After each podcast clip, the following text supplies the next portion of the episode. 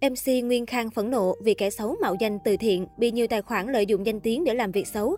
MC Nguyên Khang bức xúc cảnh báo khán giả, lợi dụng danh tiếng của nghệ sĩ và lòng tin từ fan hâm mộ. Nhiều kẻ xấu đã cố tình tạo tài khoản ảo, sử dụng hình ảnh riêng tư gây hiểu lầm trên mạng xã hội. Tuy nhiên, điều đáng buồn là vẫn có những nạn nhân vì quá cả tin mà không may bị lừa và dẫn đến nhiều hệ lụy đáng tiếc. Không những nạn nhân mất tiền, mất công mà người nổi tiếng bị giả mạo cũng bị tổn hại danh tiếng nặng nề. Mới đây, MC Nguyên Khang cũng rơi vào tình huống tương tự khi tài khoản Zalo bị làm giả một cách trắng trợn. Đáng nói, người này đã sử dụng danh tiếng của anh để kêu gọi quyên góp từ thiện. Vốn đang ở thời điểm nhạy cảm, quán quân chương trình cầu vòng phải lập tức cảnh báo mọi người. Nguyên Khang viết, cảnh báo, hiện có một số đối tượng giả mạo Khang để tạo ra đích Zalo giả với mục đích như giả mạo đi phát quà. Khang xin thông báo đến quý vị là Khang không sử dụng Zalo và Khang cũng không nhận danh sách quyên góp.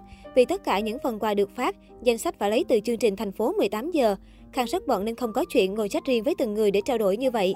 Quý vị nên cẩn thận trong những trường hợp này để tránh bị lừa đảo. Tô nick giả, nếu tạo thì cũng phải lưu ý tạo cho đúng. Anh tên Nguyên Khang không phải Nguyễn Khang em nhé. Em đừng dùng hình ảnh anh để đi xin xem ảnh người khác vì anh không có thói quen đó. Theo như chia sẻ của nam MC, anh rất bận và không có thời gian để chat riêng với từng người như vậy. Không chỉ tất bật với việc làm từ thiện của mình, Nguyên Khang còn tham gia phát quà cùng chương trình thành phố 18 giờ. Bên cạnh đó, anh cũng không dùng Zalo, nên những tài khoản Zalo được tạo ra với hình ảnh và thông tin của anh hoàn toàn là giả mạo. Cộng đồng mạng và dư luận cũng như người dân cần hết sức cảnh giác. Nguyên Khang hiện đang là một trong những MC đắt sâu nhất nhì showbiz Việt. Với hơn 13 năm trong nghề, cùng những kinh nghiệm, sự ứng biến linh hoạt và khả năng nói tiếng Anh lưu loát, MC Nguyên Khang đã để lại ấn tượng tốt với khán giả khi trở thành người cầm trịch hàng loạt chương trình cũng như các game show lớn nhỏ hiện nay. Trong đợt dịch Covid-19, Nguyên Khang cũng chung tay với đồng nghiệp, tham gia hỗ trợ các bếp ăn không đồng, cung cấp nhu yếu phẩm cho bà con khu vực cách ly, cũng như nhiều người khác. Công việc của tôi bị ảnh hưởng nghiêm trọng.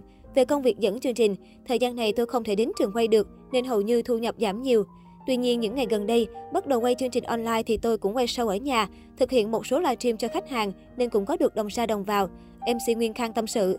Tuy nhiên, anh cho biết, thiệt hại lớn nhất của anh chính là công việc kinh doanh bị tạm dừng nhiều tháng. Anh đầu tư mở 4 cửa hàng ăn uống khá lớn, nên khi dịch bệnh bùng phát khiến mọi việc bị trì trệ. Khi đóng cửa hàng thì tôi phải chịu hai chi phí lớn là mặt bằng và nhân sự. Tôi lấy tiền dành dụm bấy lâu xa để chi trả, nhưng không ngờ dịch bệnh kéo dài đến thế. Cửa hàng đóng cửa không có thu nhập, nhưng nam MC vẫn hỗ trợ nhân viên chỗ ở lương thực thực phẩm cho nhân viên đang ở thành phố. Dù khẳng định mọi khó khăn đổ ập đến một lúc, nhưng nam MC lựa chọn suy nghĩ tích cực để vượt qua giai đoạn này. Vì thế anh quyết định tham gia hoạt động tình nguyện. Tôi chọn đi ra ngoài, làm điều gì đó tích cực hơn như làm tình nguyện.